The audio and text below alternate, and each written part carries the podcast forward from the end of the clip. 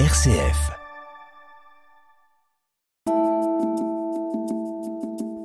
Et maintenant, voici une conférence présentée par Jean Matos, consultant et formateur en éthique médicale et en éducation affective, relationnelle et sexuelle. Il travaille à l'archevêché de Rennes auprès de monseigneur Pierre d'Ornelas. Sa conférence a pour titre Transition de genre, quel discernement, quel accompagnement? Monseigneur, chers amis, c'est un plaisir pour moi donc de venir pour la première fois de ma vie à Angoulême. Je ne sais pas s'il faut m'en confesser, mais c'est une réalité. Je remercie donc le service formation d'avoir organisé cette soirée, voilà, sur un thème qui effectivement est important. Et j'espère, voilà, vous aider à réfléchir sur ce sujet. Cela vient d'être dit, vous serez fort déçus, vous repartirez sans solution toute faite. Pourquoi Parce qu'elles n'existent pas. Pourquoi Parce que le phénomène est trop récent pour qu'il y ait déjà des, solutions clés en main. Alors, je me présente, donc je m'appelle Jean Matos. Pendant 13 ans, j'ai travaillé au diocèse de Rennes, donc je suis de Rennes, moi. Euh, voilà, il se trouve que j'étais à, à Angoulême, Angoulême euh, parce que j'interviens euh, aujourd'hui à l'hôpital là et euh, on a regardé les dates et on s'est dit tiens ça peut être intéressant de profiter de mon séjour ici pour euh, vous rencontrer. Donc voilà, pendant 13 ans, j'ai été assistant de Pierre d'Ornelas, archevêque de Rennes et président de la commission bioéthique des évêques de France. Donc vous savez, sur tous les grands débats de société, la loi de fin de vie qui vient, la bioéthique, etc. il était donc un peu le porte-parole, enfin, même si évidemment chaque évêque a toute sa liberté de parole, mais lui, il a vraiment planché sur ces sujets-là, et je l'ai assisté pendant 13 ans dans ce rôle-là, tout en étant laïque. Donc cherchez pas la petite croix, il y en a pas. Parce qu'on a toujours l'idée que si on est assistant d'un archevêque, ça y est, il est au moins évêque auxiliaire. Non, c'est pas, c'est pas mon plan de carrière. Non, non, je suis laïque, fier de l'être. Et je préviens déjà, euh, père de quatre enfants allant de 15 à 22. Vous y êtes par rapport au sujet de ce soir Donc je suis en plein dedans. Et tout comme vous, j'imagine qu'un certain nombre d'entre vous, vous êtes parents. Eh bien, tout comme vous, je tâtonne. Tâtonne. Parce qu'à ma connaissance, l'éducation n'est pas une science exacte. Ça saurait. Et donc, euh, j'apprends aussi avec mes enfants. D'accord? Voilà, c'est pas parce qu'il donne une conférence qu'il est expert. Voilà, on tâtonne ensemble. Et je suis très intéressé par les questions que vous pourrez poser parce que c'est en dialoguant qu'on avance ensemble. D'accord? Donc voilà, au titre de cette mission, je collabore énormément avec l'enseignement catholique euh, auprès donc du secrétaire général, auprès des directions diocésaines où j'ai animé pas mal d'assemblées générales de chefs d'établissement, donc collège, lycée, tout ça.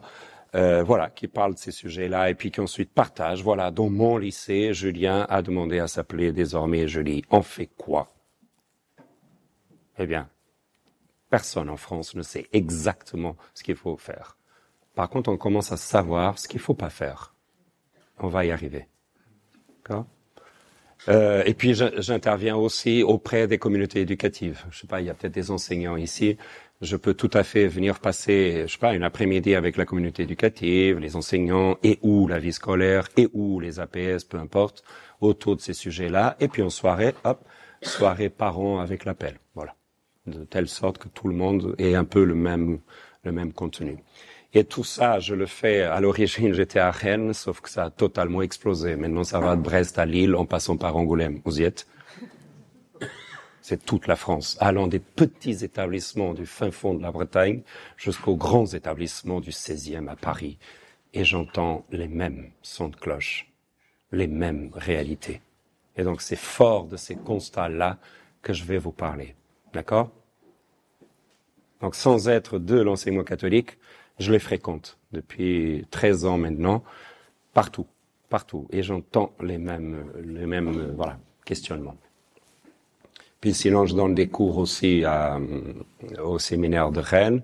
Et puis par ailleurs, j'ai développé une activité totalement laïque et indépendante au sein donc des des cliniques, des hôpitaux, des EHPAD qui actuellement euh, ont besoin de formation en éthique. Et c'est pour ça que je suis aujourd'hui, demain et après, au CH d'Angoulême avec une équipe d'une quinzaine de soignants, donc au milieu totalement laïque, pour parler donc d'éthique du soin. Je sais pas moi, les, prises de décision en fin de vie, des choses très très complexes, où voilà, je viens donner de la formation.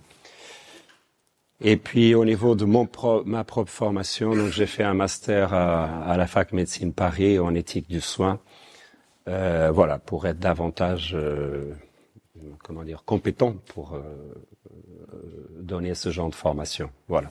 Pour ceux qui connaissent, avec l'équipe du professeur Emmanuel Hirsch, qui a lancé donc l'espace éthique à Paris. Donc voilà. Tout ça pour vous dire d'où je vous parle. Euh, J'interviens pas directement auprès des jeunes. Ah, si des fois vous avez des questions, ah tiens, est-ce que pouvez-vous venir rencontrer les collégiens? Non, non, non, c'est pas ma mission, j'ai pas le temps déjà, ni les compétences. Mon travail, c'est en amont auprès des éducateurs pour que vous soyez ensuite en mesure de. D'accord? Puis voilà, fort de cette activité-là, j'ai publié un livre il y a sept ou huit ans maintenant. Le titre vous étonne peut-être, vous allez le comprendre un peu mieux tout à l'heure. Voilà, un petit livre de 80 pages, voilà, euh, que j'ai écrit librement, hein, c'est mon livre, mais apparemment l'enseignement catholique l'a jugé conforme à, au projet éducatif et ils l'ont ils l'ont estampillé. Mais donc voilà, c'est un outil. En gros, c'est la transcription de cette soirée, d'accord? Avec tous les liens internet, les articles, etc., etc. On va y arriver. Je m'appuie aussi beaucoup sur le texte d'orientation que l'enseignement catholique a sorti en 2010, voilà, qui liste des convictions éducatives, qui propose quelques pistes euh, pour aborder ces sujets d'éducation affective, relationnelle et sexuelle. Donc désormais, je dirais EARS pour gagner du temps. Euh, plus récemment, ils ont sorti des fiches précisément sur la question qui nous intéresse ce soir. Voilà, comment, comment aider les communautés éducatives à accompagner, à accueillir déjà la demande d'un jeune qui demande donc à, comme on dit, à changer de sexe. Quoi faire?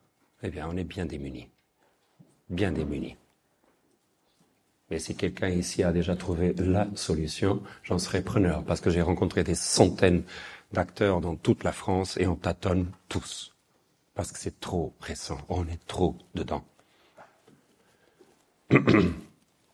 bon, la Bible, il y a plein d'ouvrages. Michel Boyancé, philosophe euh, de l'IPC à Paris, qui nous aide à penser l'identité homme-femme.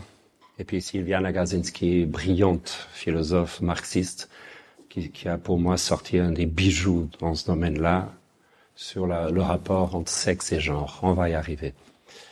Au niveau de l'Église catholique, il y a un texte important de 2019 de la congrégation sur donc la création euh, de l'homme et de la femme et l'importance d'entrer en dialogue avec la question du genre. On va y arriver aussi. La théorie du genre, l'idéologie du genre, Kézago déjà. Euh, voilà, euh, le pape François invite les chrétiens à entrer en dialogue avec ces courants-là. Voilà, on va toucher à une question très très complexe et intime. Et je viens pas vous parler de fiscalité. J'aimerais tant donner des conférences sur des sujets simples. Fiscalité. Simple. Je viens vous parler de, de ce qui touche au rapport au corps, à la sexualité, qui pour moi, avec le rapport avec Dieu, sont les deux lieux les plus intimes de la vie d'un homme ou d'une femme, et qui à ce titre-là exige, et je nous exige, le plus absolu respect à l'égard de qui que ce soit parce que je vais évoquer des situations, des personnes qui pourraient heurter certains, mais que Dieu me garde de porter le moindre jugement de valeur à l'égard de qui que ce soit. Non, mais je dis ça parce que très vite on peut dérailler. Un conférencier d'ailleurs, il peut dérailler et tenir un propos. Moi, je sais pas, je vous connais pas. Non, vous êtes déjà zen, vous êtes dans les sixièmes demeures, vous êtes dans le nirvana. Mais les mortels comme moi, vous savez, on est traversé de passions, de pulsions, comme dirait Freud, n'est-ce pas? Je ne connais pas, je ne sais pas comment tout ça va résonner en vous, dans votre vécu, dans le vécu de vos proches. Et Jean Matos, il a le beau rôle, il, s'envoie trois petits tours et vous le verrez plus. Enfin, à moins que le diocèse veuille bien me réinviter. On va discuter de ça. Euh, vous me verrez plus. Mais si j'envoie un scoud et vous rentrez avec chez vous, ça, je ne le veux pas. Donc voilà, beaucoup de respect. Derrière tout ça, il y a beaucoup de souffrance. D'accord? Eh oui, c'est complexe. Voilà, on va toucher, j'aime beaucoup un article du grand philosophe Paul Ricoeur, 1960. Oui, la sexualité est à la fois les trois, une merveille. Ah, vous connaissez le plan de Dieu dans la création, c'est la merveille absolue, absolue, mais attention à ne pas spiritualiser quand on parle de sexualité d'un point de vue chrétien. Parce que la sexualité, comme toute réalité humaine, je parle sous contrôle, a été marquée par ce que les chrétiens appellent le péché pas les limites de l'homme et de la femme. Donc, attention à ne pas idéaliser.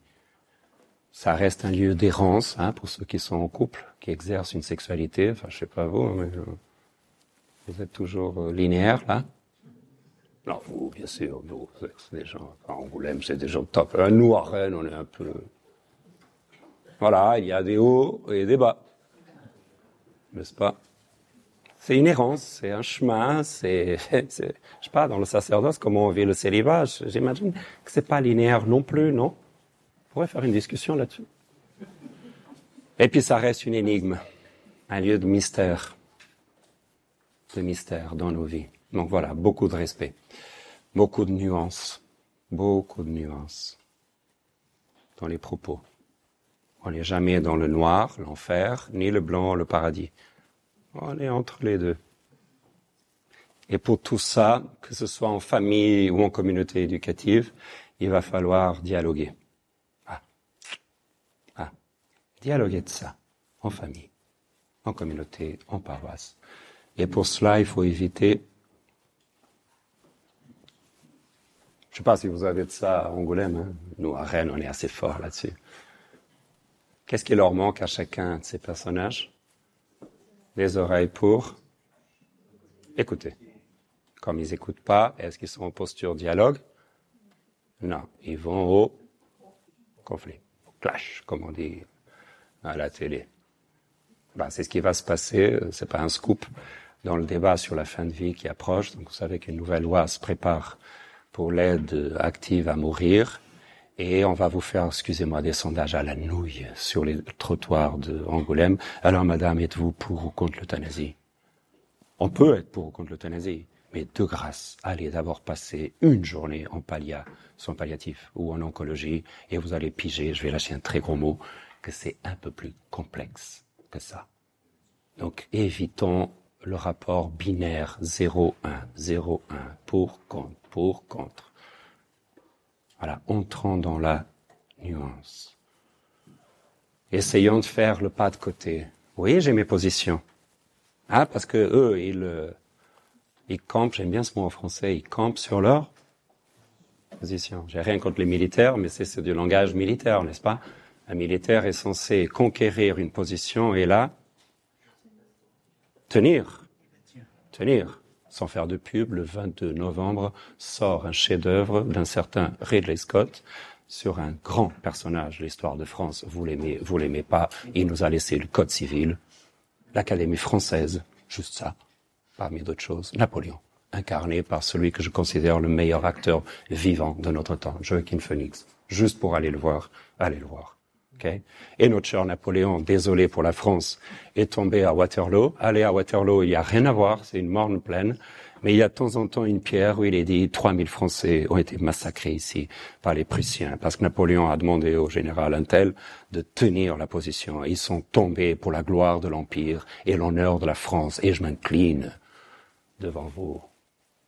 Sauf qu'en éthique et dans ce genre de discussion, il va falloir, oui, avoir des convictions et vous les avez, mais il va falloir faire le pas de côté. Ah. C'est-à-dire d'aller voir comment l'autre, le jeune par exemple, perçoit les choses. Donc c'est pas du relativisme, C'est pas abandonner mes valeurs, c'est accepter que l'autre a un point de vue différent du mien. Allez, on fait un petit exercice géométrie. On m'a demandé de faire simple, donc je fais très simple. Je taquine.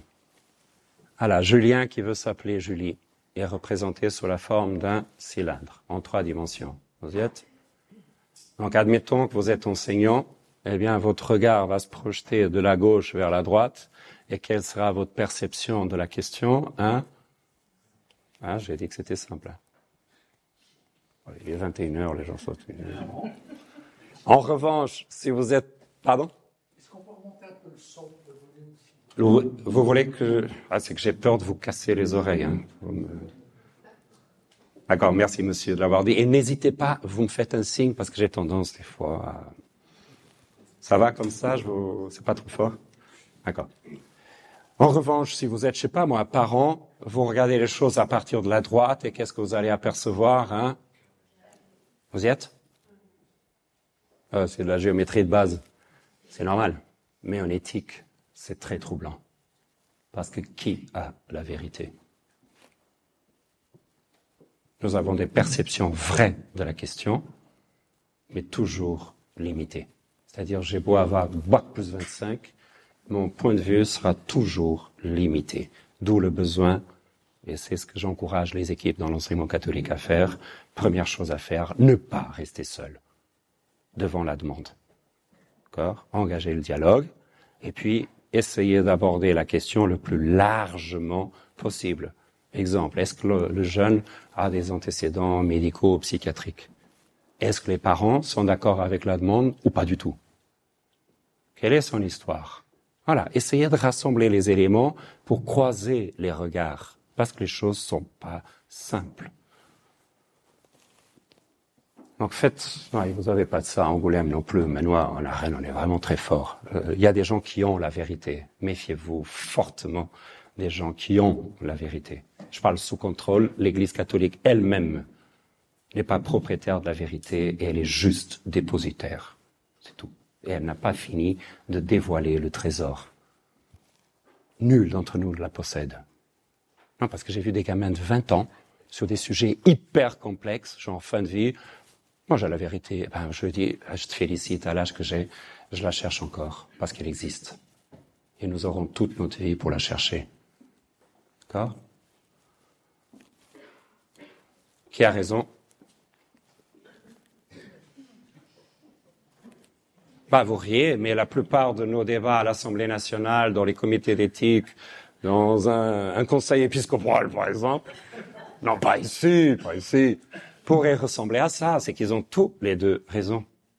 Donc est-ce que j'autorise l'autre à penser autrement que moi sans l'insulter tout de suite? Ah parce que t'es un progressiste, ou t'es un intégriste, ou t'es ceci, ou t'es cela. On est très fort à s'étiqueter quand on parle de ces choses-là. Allez, je fais encore plus simple. Vous y êtes? Eh, je vous demande même pas de faire le pas de côté. Tiens, voilà, voilà, une petite distension de cou là.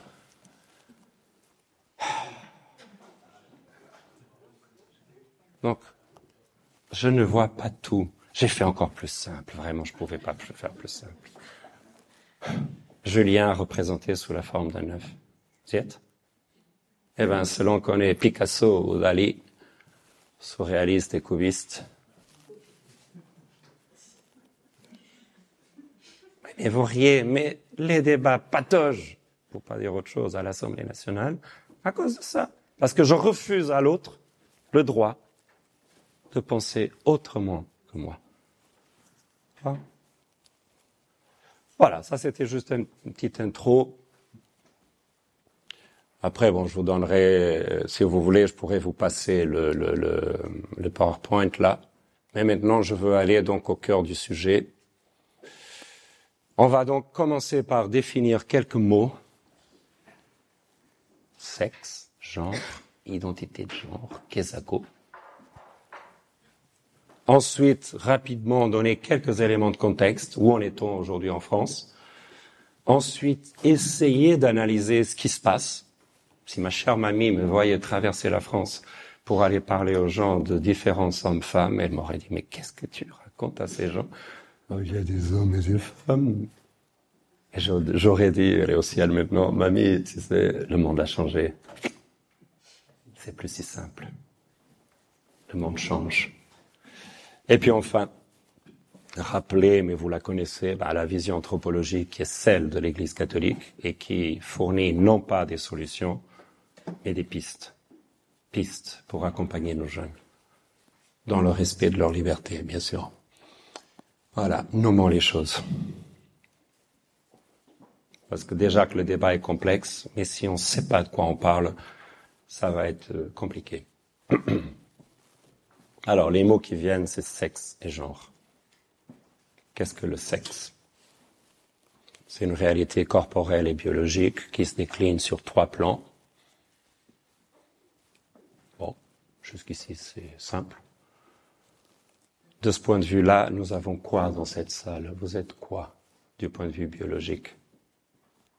Des hum et des? Vous êtes quoi biologiquement? D'hommes et des femmes, non. Des mâles et des femelles. On n'est pas habitué à parler comme ça, mais nous sommes d'abord des mâles et des femelles. D'accord? D'un point de vue strictement biologique. et après, il y a un autre mot gender. Alors, je dis en anglais pourquoi? Parce que c'est aux États-Unis que le concept a été développé. Alors, on a beaucoup jasé sur le genre dans les années 2013. Vous vous souvenez sur le débat sur le mariage pour tous, et j'ai entendu, excusez-moi, des âneries monumentales à gauche et à droite chez les partisans et les opposants qui visiblement ne connaissaient pas ce que c'est que le genre. Ah oui, parce que c'est une idéologie. Non, non, non, non, attendez on va reprendre les choses à la base. C'est d'abord un concept forgé par des psychologues cliniciens. J'insiste sur le mot clinicien, c'est-à-dire des hommes et des femmes, pas des militants, des hommes et des femmes professionnels qui accueillent dans leur cabinet depuis les années 50 des personnes qui se présentaient à eux en disant, par exemple, moi, Jean Matos, qu'est-ce que vous voulez? J'ai un corps de, de mal, mais je me sens femme. Je me sens femme ce qu'on appelle la dysphorie de genre. Et à partir de cette réalité clinique, j'ai bien dit clinique, réelle et pas idéologique, le concept a été forgé de la façon suivante. Donc le genre est un fait, un ressenti psychologique par lequel je me, sens femme ou homme et je me comporte comme tel. Et je vous demande pas si vous êtes d'accord avec ce concept il est réel. Ces personnes sont rares, mais elles existent. C'est comme si je vous demandais si vous êtes d'accord avec la pluie. Bah, elle est là, point. Point. Point.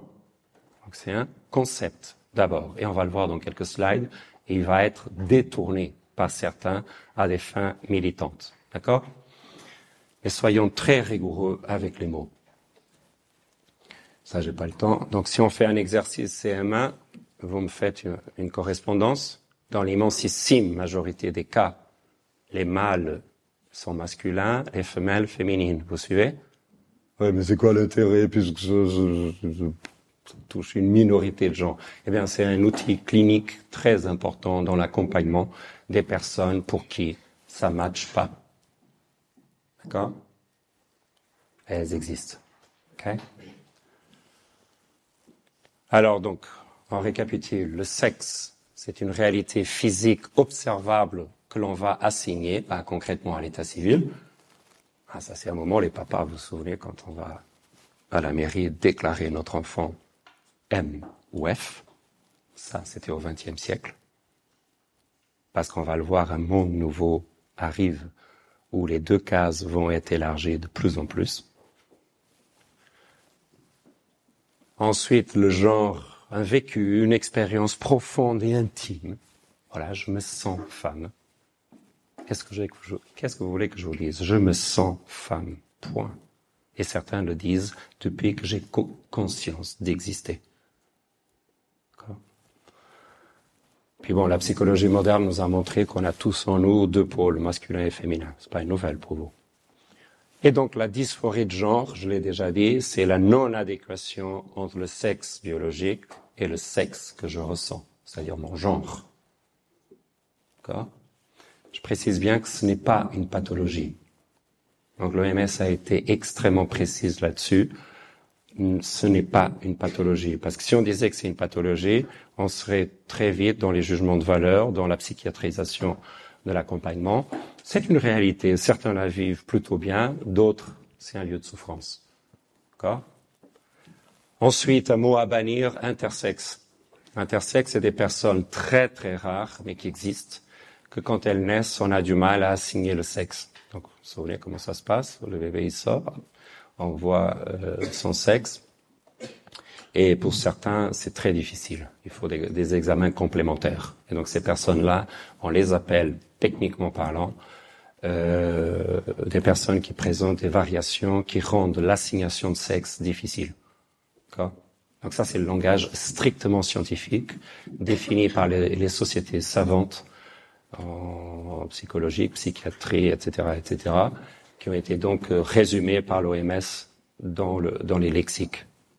Donc il faut toujours consulter le lexique. De quoi parle-t-on? C'est un peu comme pour l'euthanasie. On va s'amuser en France. Parce qu'avant d'être pour ou contre, de grâce, mettez-vous d'accord sur la définition du mot.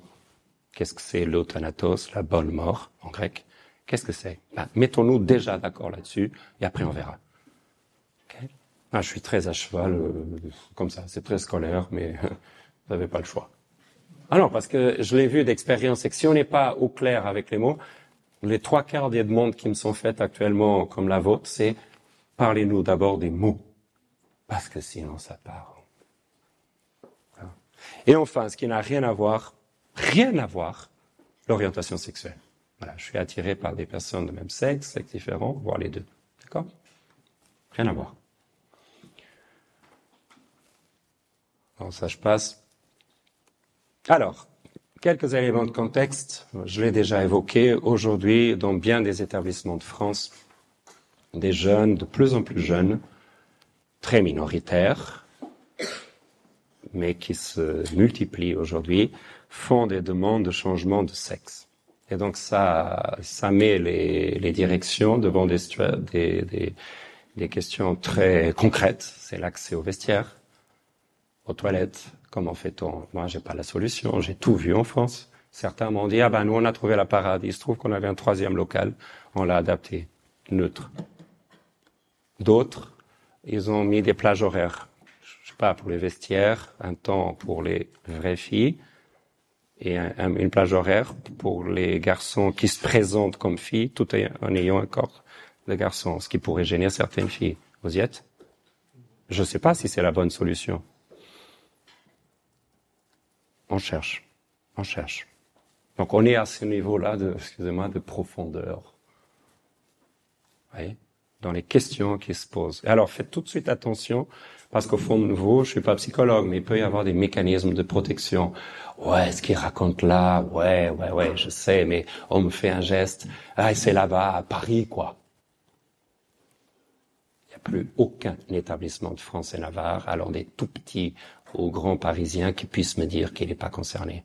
Pas un seul. Et si c'est pas encore arrivé dans le vôtre, je suis pas là pour faire peur, mais ça va arriver.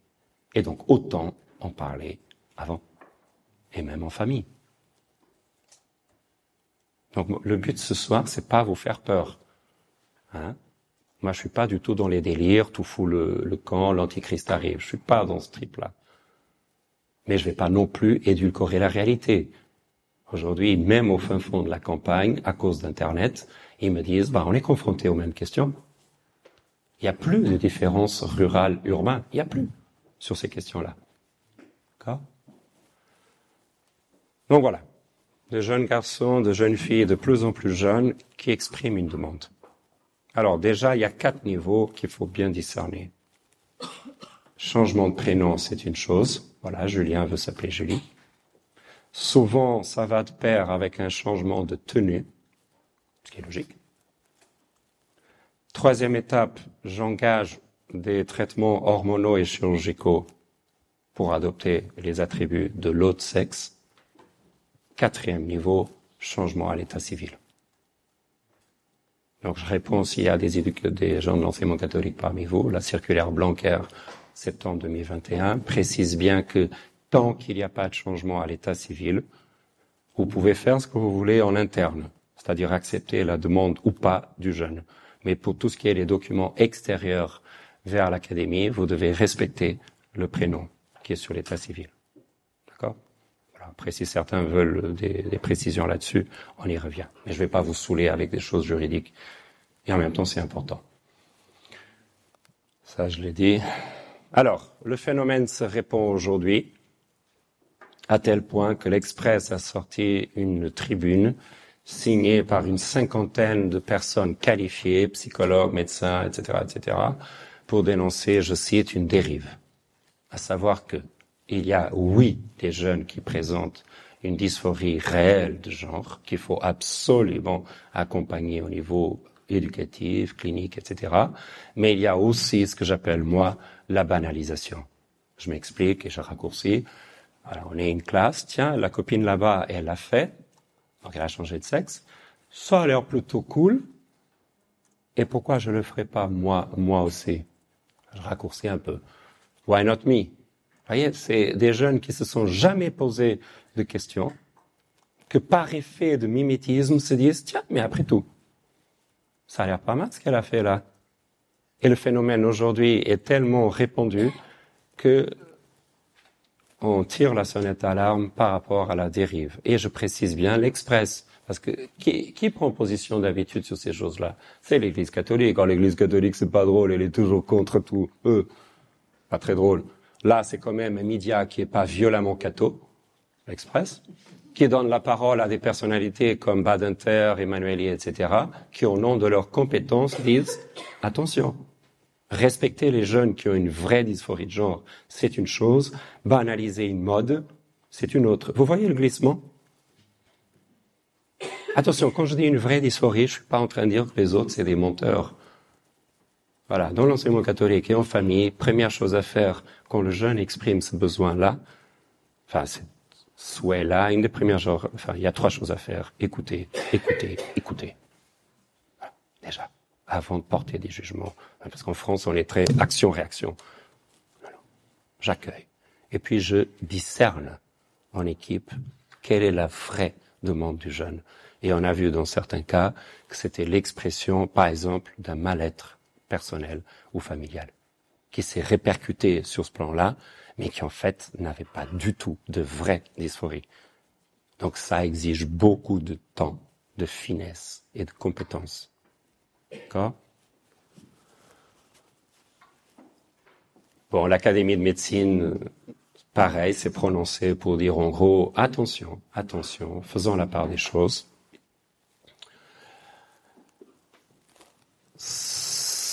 Cette mode-là rejoint ce qu'on appelle aujourd'hui, voilà, je vous présente un nouveau concept universitaire qu'on appelle la fluidité sexuelle. L'idée donc que mon identité et mon l'orientation sexuelle sont devenues fluides. Et prenez ce mot très au sérieux. Fluide à l'infini. Je m'explique. Faites des sondages auprès de vos établissements scolaires. Des jeunes en France aujourd'hui vous disent, mais pourquoi voulez-vous nous enfermer dans la binarité masculin-féminin qui a dominé l'humanité pendant des millénaires, au nom de quoi voulez-vous nous enfermer là-dedans? Pourquoi je pourrais pas être autre chose? Pourquoi? Ah, Parce que l'humanité a toujours été faite d'hommes ou de femmes. Enfin, ça suffit plus comme argument. Il faut dialoguer, il faut argumenter. Et c'est là que c'est pas évident. C'est que des sondages, mais qui sont très révélateurs. Regardez bien le chiffre. C'est pas 2, c'est 22% 22% des jeunes Français ne veulent plus s'enfermer dans la binarité homme-femme. Mes amis, il faut comprendre qu'on vit, enfin, je pense qu'on est tous nés au 20, presque au XXe siècle.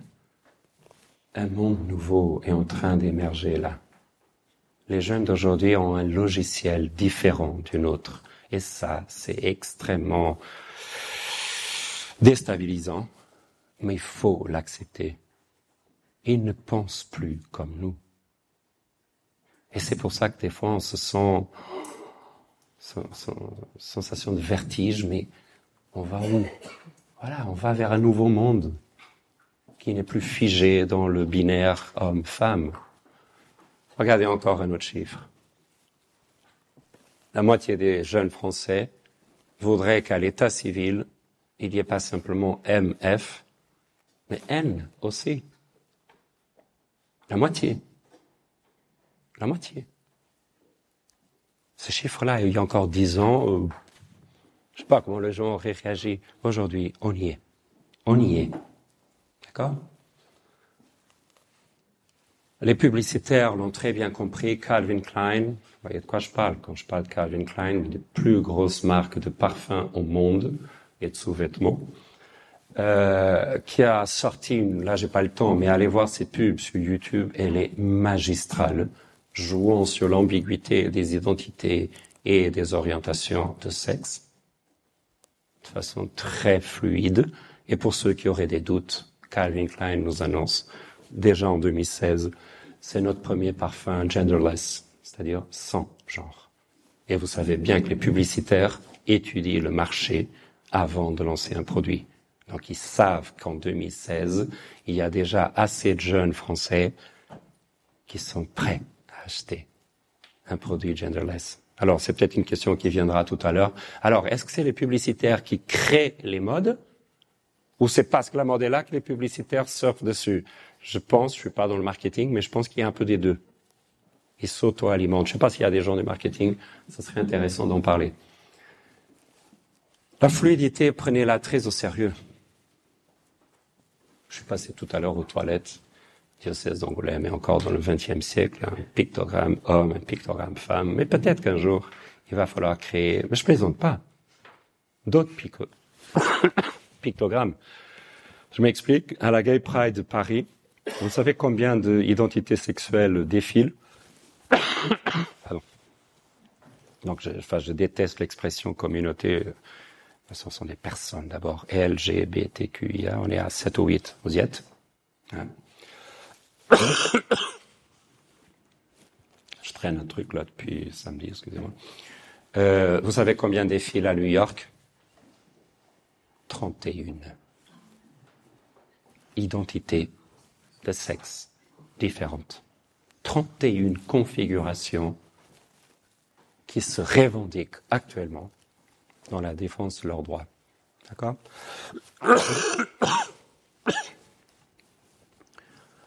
Certains, j'ai besoin d'un dictionnaire pour comprendre ce que c'est.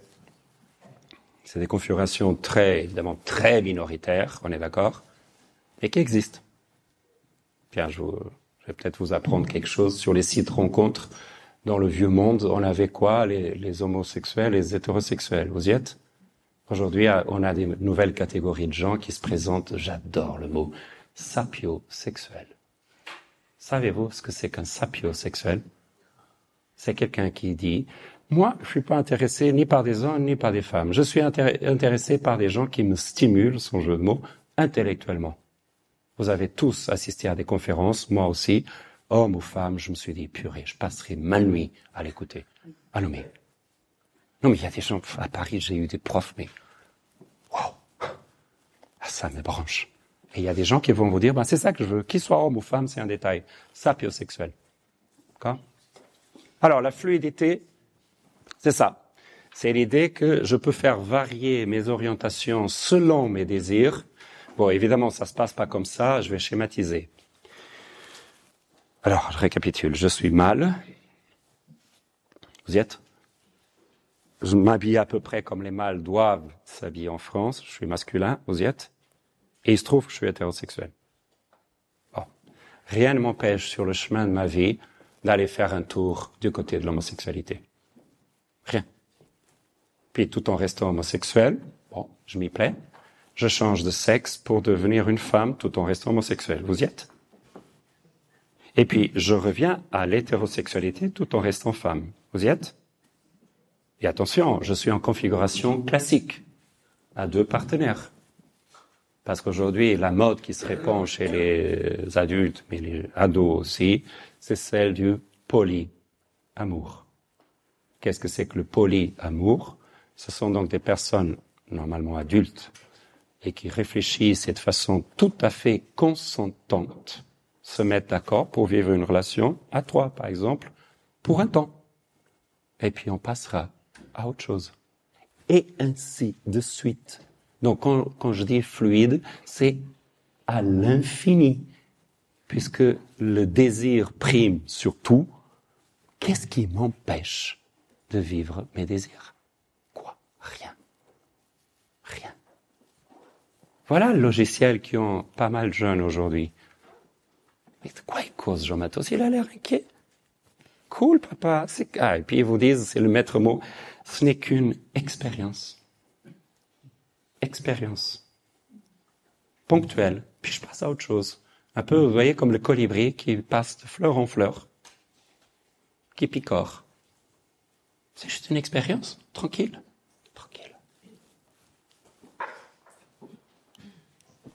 Sans faire de pub, l'autre jour, je téléchargeais innocemment mon appelé Lidl, voilà le truc basique, hein, et qu'est-ce que je tombe, qu'est-ce que je vois? Eh bien, il me demande normal, mon nom, prénom, machin, ma date, genre. Bon, de plus en plus, vous voyez des documents où on ne demande pas le sexe, on vous demande le genre.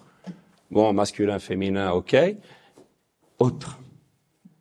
Et puis j'ai adoré, ne souhaite pas répondre. Faut que j'aille interroger Lidl. Pourquoi? Ils ont mis la quatrième case. Je suis sûr qu'il y a une raison. Mais vous verrez, de plus en plus de formulaires proposent plus de deux cases. D'accord? Ça, je passe. Ça, je passe. Bon, c'est des choses d'avant. Alors, tout ça est arrivé dans la langue française il y a deux ans avec le pronom yel, neutre. Je ne sais pas s'il y a des profs de français. Ça a fait pas mal jaser à l'Académie française. Je suis très curieux de voir les effets à long terme.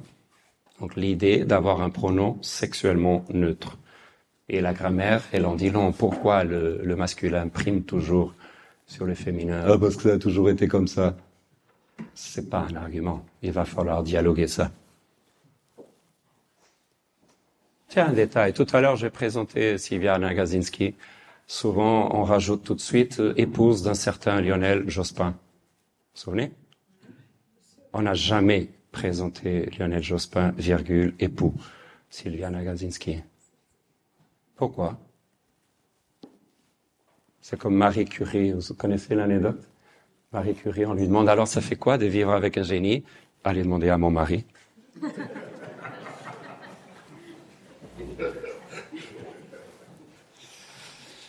Alors ça, je l'ai vu l'autre jour à Lyon, j'ai trouvé ça magistral. Donc une grosse affiche. En arrêt de bus adressé donc à tous les Lyonnais qui passaient sur l'inclusion, ou plutôt le combat contre l'exclusion. Et on y voit trois genres, sans jeu de mots, d'exclusion. L'homophobie, l'andiphobie et la transphobie.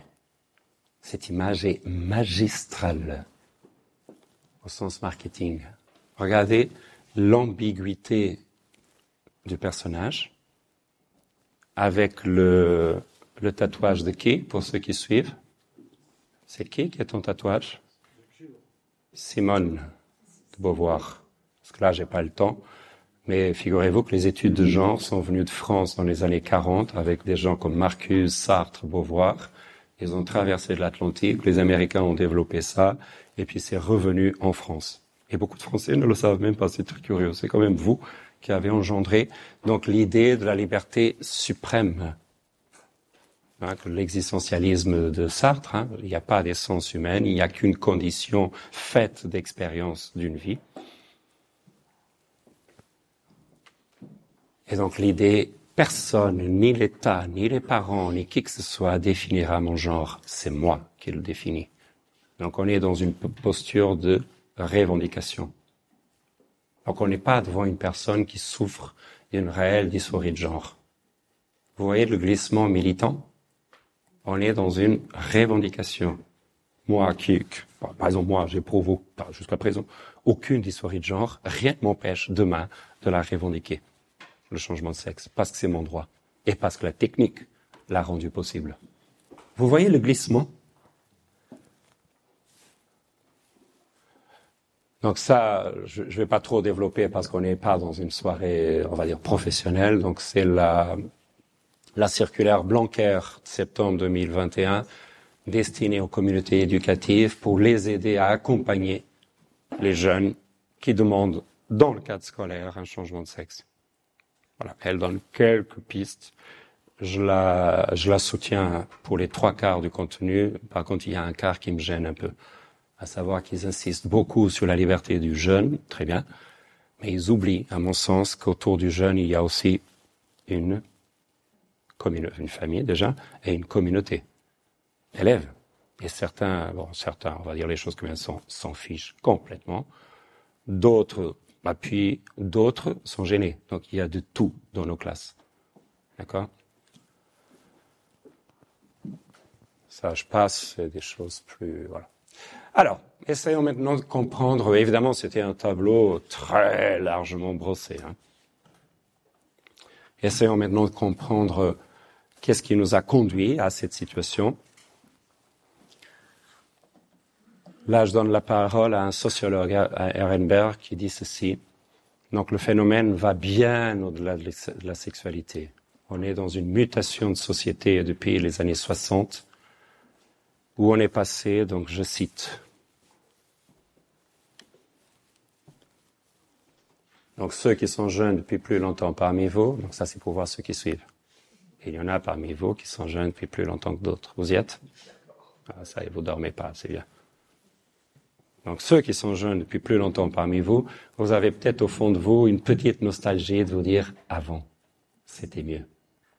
Moi, j'y étais pas dans avant mai 68, je suis pas si jeune que ça, euh, mais je suis pas sûr. Comme dirait Jean-Paul II, chaque époque est faite de ombre et lumière ombre et lumière. Et Dieu sait les névroses vécues en France sous le diktat de l'ordre moral d'avant 68. Ah, c'était une société structurée, ça, il n'y a pas de doute. Mais au prix de quelle souffrance Et là, on est passé à quoi? Après la libération sexuelle À la société fondée, voilà, sur la liberté de l'individu. Ça a l'air plutôt sympa, non? Et là, j'aime bien l'image des tuteurs. Vous savez, il y a des plantes où il faut mettre des tuteurs, n'est-ce pas? Et peut-être qu'avant, on était dans quelque chose de très... Et peut-être maintenant, sous couvert de liberté, ah, il n'y a plus de tuteurs. Pousse par toi-même. Et je ne m'y connais pas grand-chose en jardinage, mais je sais que, je sais pas moi, des tomates cerises, si elles n'ont pas de tuteurs, ça va pas aller très loin. Et c'est ça le choix qu'on a à faire, enfin, que nos jeunes ont à faire. Et vous, éducateurs, vous, parents, je vous laisse discuter en couple. Peut-être certains sont plus comme ça. Tiens, chérie, il faut que tu décoinces un peu. Tiens, toi, chérie, tu es un peu trop open. Trouver le point d'équilibre. Gestion des réseaux sociaux, par exemple. À quel âge va-t-on donner accès aux réseaux sociaux à nos chers enfants? Moi, j'ai fait des choix que je vais même pas vous partager. Ils valent ce qu'ils valent. À vous de voir. Ah non, parce que l'intervenant, vous savez, il a la science. tu parles. J'ai fait des choix très discutables par certains de mes enfants. Parce qu'après, il faut les tenir, hein, parce que vous savez bien, l'aîné, c'est là, hum, s'il voit le petit, ouais, à ton âge, machin, là, là, là, c'est... Bref, passons. Donc, on est passé à quelque chose de très ouvert, mais le drame, c'est quoi?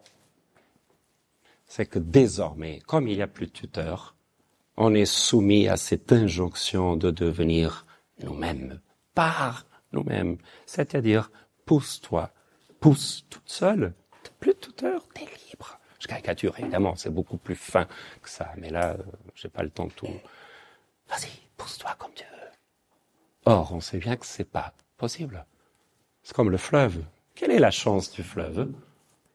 Pour que le fleuve ne devienne pas un marécage, c'est quoi? Les berges. C'est les berges qui donnent au fleuve toute sa puissance. On voit le Nil tant qu'il est canalisé que c'est beau et quand il... C'est la mort. La mort. Donc, où placer les berges, où placer les curseurs? Vous avez quatre heures pour plancher. Non, mais très sérieusement, en couple, discutez-en. Il y a des gens qui viennent de familles plus, et puis d'autres plus.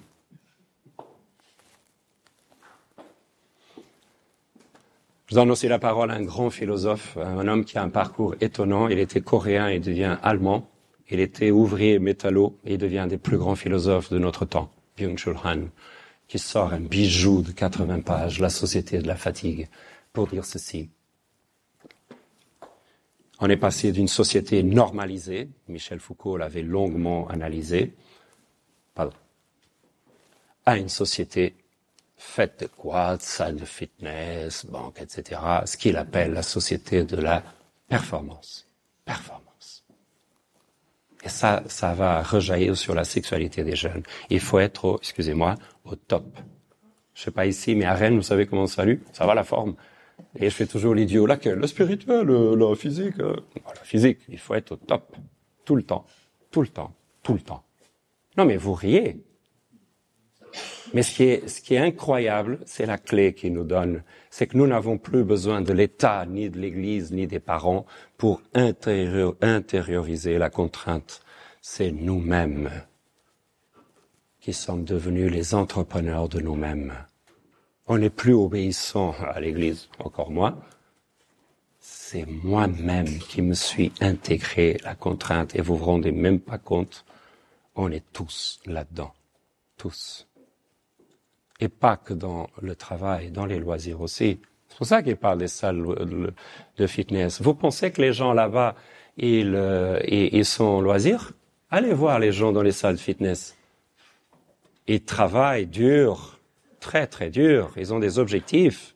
Ils ont des coachs. Regardez cette pub salle fitness que j'ai vue l'autre jour. On était en hiver. Tu vas avoir les pectoraux d'un tel en été. Tu vas travailler dur pour modeler ton corps, ta sexualité, pour correspondre au canon. En grec, les normes de notre temps. Et on les connaît tous. C'est par exemple, pour ceux qui aiment le foot, Cristiano Ronaldo, par exemple. Qui est plutôt beau gosse, c'est pas comme le petit trapu de Messi, là. Ouais, il est beau gosse, quoi. Il a compris, il a compris le jeu. Pas de l'idéo, c'est que du foot. C'est la personne la plus suivie au monde sur les réseaux sociaux. Désolé, mon Seigneur, c'est pas le pape. Il est cinquième, sauf erreur. C'est Cristiano Ronaldo qui joue sur son corps qui fait fantasmer pas mal de femmes dans le monde et souffrir beaucoup de garçons qui travaillent dur, qui vont jusqu'à s'épiler pour correspondre au canon. Canon. Puis chez les femmes, vous avez qui en magasin? Kim Kardashian. Vous savez, la starlette, oui, c'est de la télé-réalité. Oui, c'est la troisième personne la plus suivie au monde. Qui fait qu'aujourd'hui, des femmes vont faire des implants mammaires et des injections de cortisone pour devenir, connaissez le terme, la femme 8. Le nouveau canon de la beauté occidentale. Et ça se travaille et ça fait souffrir beaucoup de femmes. Et à l'extrême opposé, vous avez les modèles des par exemple, on en reparlera les hommes entre nous, mais ça m'agace là. Et sans faire de pub, les modèles comme ça. Et vous avez des filles de 16 ans qui vont souffrir jusqu'à faire des anorexies pathologiques. Parce que maman, tu comprends, il faut absolument que je ressemble à une telle. Mais pourquoi, ma fille? Pourquoi? Pourquoi t'es, vous les parents, dites à vos enfants, t'es unique, t'es beau, oh, mais c'est c'est évident. c'est comme mon couple, je t'aime. Ça fait combien de temps que t'as pas dit? Mais c'est évident. Dis-le. Ma fille, la euh, euh, pour ma fille, j'ai été le premier homme qui lui a dit qu'elle était belle. Bon, après un autre est venu. non mais, on a l'impression des fois qu'on peut rien faire, mais je suis sûr, parce que je l'ai vu de mes yeux, de la puissance de la parole des parents, d'une parole qui valorise, qui estime, qui bâtit l'auto-estime de soi. Vous, les femmes, dites à vos garçons, tu es beau, même si tu ne corresponds pas au canon de notre société, es unique, unique, unique. Cette conférence a été captée au diocèse d'Angoulême par Nathanaël Defeuillet et a été présentée par Jean Matos. Elle est disponible en réécoute sur le site internet RCF Charente ainsi qu'en visionnage sur Télé 16 et YouTube.